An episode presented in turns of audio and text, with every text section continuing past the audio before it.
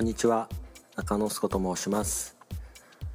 えー、この中野すこのモテないサブカルでは、えー、あんま話しても喜ばれないっていうか、話す友達がいない人歓迎なサブカルに関する話をしています。いやー、なんていうんですかね、長いですね、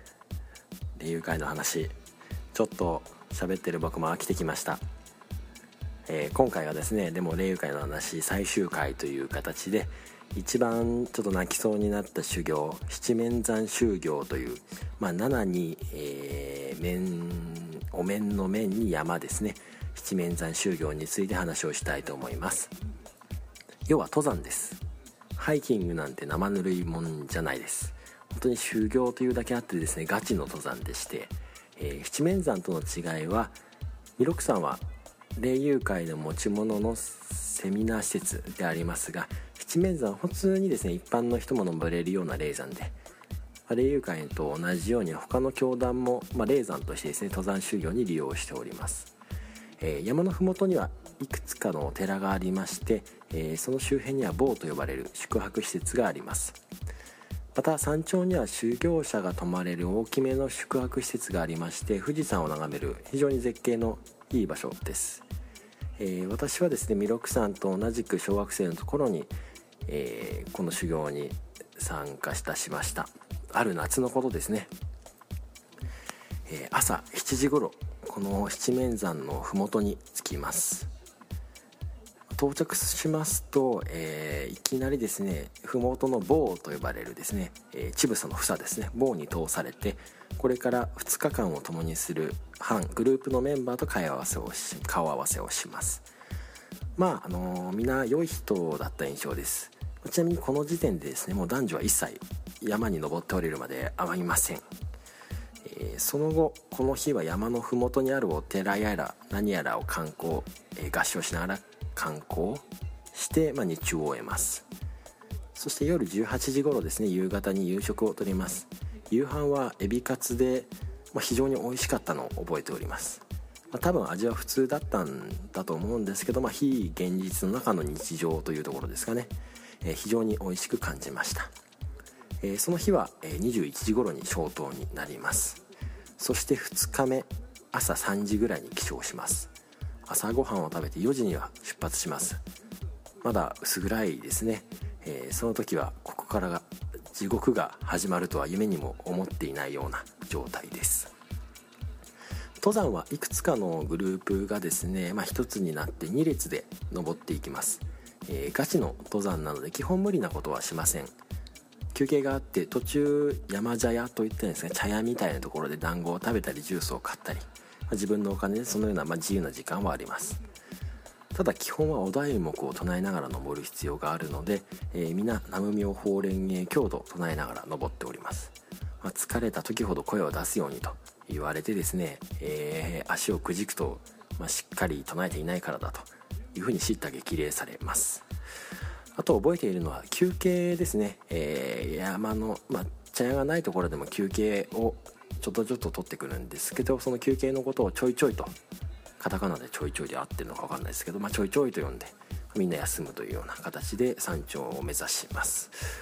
そして昼ぐらいじゅうごじぐらいに山頂に到着します。なぜかそこでおみくじを引きました。そしてその後宿泊施設に移動して、まあ、おっさんとかも結構登山してるといるんで、まあ、かなり、まあ、本当に疲れてらっしゃいましたね。本当にサロンパスの匂いが漂うというのが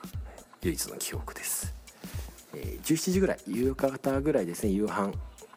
で弁当か何かだろうと思っていたんですが、確か結構しっかりした精進料理が出ました。おそらくこの宿泊施設に厨房があるようで、ご飯もあったかくてですね、まあ、おそらくそういう働いている方は、まあ、車で来れるようなルートがあるのかなというふうに思っておりました。そしてじゅうはちじ、ご飯食べた後は弥勒山でやったようなセミナーみたいな感じです。しかし、えー、選抜メンバーみたいな人たちだけは別メニューを組まれていました。まあ、軽く言うと、この霊友会という教団の本当にポップに言うと必殺技みたいなものを練習してました。まあ、教団ではですね、おくじを切る、まあ、おく、お口かもしれないですが、おくじを切るという両手を合わせて題目をひたすら唱えていると、まあ、だんだん手が震えてきて、まあ、いわゆるトランス状態になるような感じですね。えー、まあその後、まあ僕は味わったことないんですが、トランス状態になってしばらくすると、まあ、言ったような脱力的な顔をしてやりきったというような形ですね。またこの技はですね、基本姿勢は合掌のポーズなんですが、慣れてくると片手を握りしめて、まあ、胸の前に当てて、えーまあ、いわゆる進撃の巨人の敬礼のポーズといったら分かるんでしょうか。まあ、その状態でですね、まあ、トランス状態になって、えー、奥地を切れるというような、まあ、ちょっと上級者技もあるような感じですね。そしてにじゅうじ頃就寝しまして、また朝よじぐらいに起きます。この登山のメインイベント、ご来光ですね。僕が覚えてるのは確か、えー、その日は曇りでした。まあ、すると至るところから、まあ、奥地を切る声が聞こえるんですね。まあ、個人的にはかなりおかしくて仕方ないんですけど、本人たちは本気でその曇ってたので、その雲をどうにかどかそうというような形で奥地を切って、ご来光をなんとか拝もうと。でちょうどですね、対角線上に富士山があったので、まあ、非常にご来光が上がると綺麗なようです。そしてまあその時偶然雲の隙間から東が光が差してきまして、すると団長みたいな、まあ、リーダー的な人がですね、まあ、皆さんの功徳によって光が差しましたという形で、まあ、皆さんを知った激励するという形ですね。そしてまあそのご来光終わるともう下山です。下山は本当楽です。まあ、来た道というのと、まあ、山道上りじゃなくて下りというところがありまして、えーまあ、一気に降りるような形で、もう昼ぐらいにはですね、えー、下山してその後解散という形なんですが、まあ、相当非現実なにはくみっかなので、個人的には非常に長かった思い出があります。さてもう一つですね、えー、東京都内にもランドマークがあります。神谷町にですね、釈迦展というものがあります。いわゆる公式コンサート会場のような形で、教団で一番偉い小谷恩師、久保恩師と、まあ、もうすでに亡くなってるのかなと思うんですけど、説法が聞ける貴重な場所です。また節分の日にはお相撲さんが来て豆、豆まきをしたりというような、かなり都会の中の、えー、ランドマーク的な、この教団にとってはランドマークな場所になっております。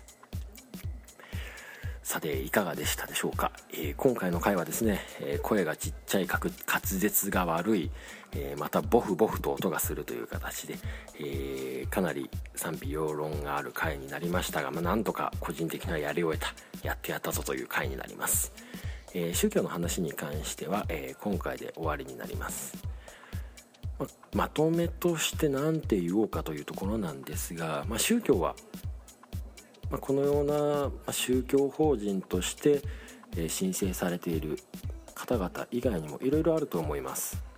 例えば今一番宗教として注目しているのが世界の終わりさんですね。えー、ロックバンドの世界の終わりさん、非常にいい感じですね。えー、ボーカルの方の辛い過去、そしてそこに集う仲間たち、えー、さらにそれをフォロワーするファンたちという構成で、非常にいい感じで、あと一歩頑張れば宗教法人になれるんじゃないかということで、えー、私個人的には注目をしております。えー、頑張れ世界の終わりというわけで、えー、宗教編に関しては今回で最終回です。では最後は中野スコの曲でお別れしましょう。えー、曲は中野スコで世界の始まりです。えー、ではまた来週、さようなら。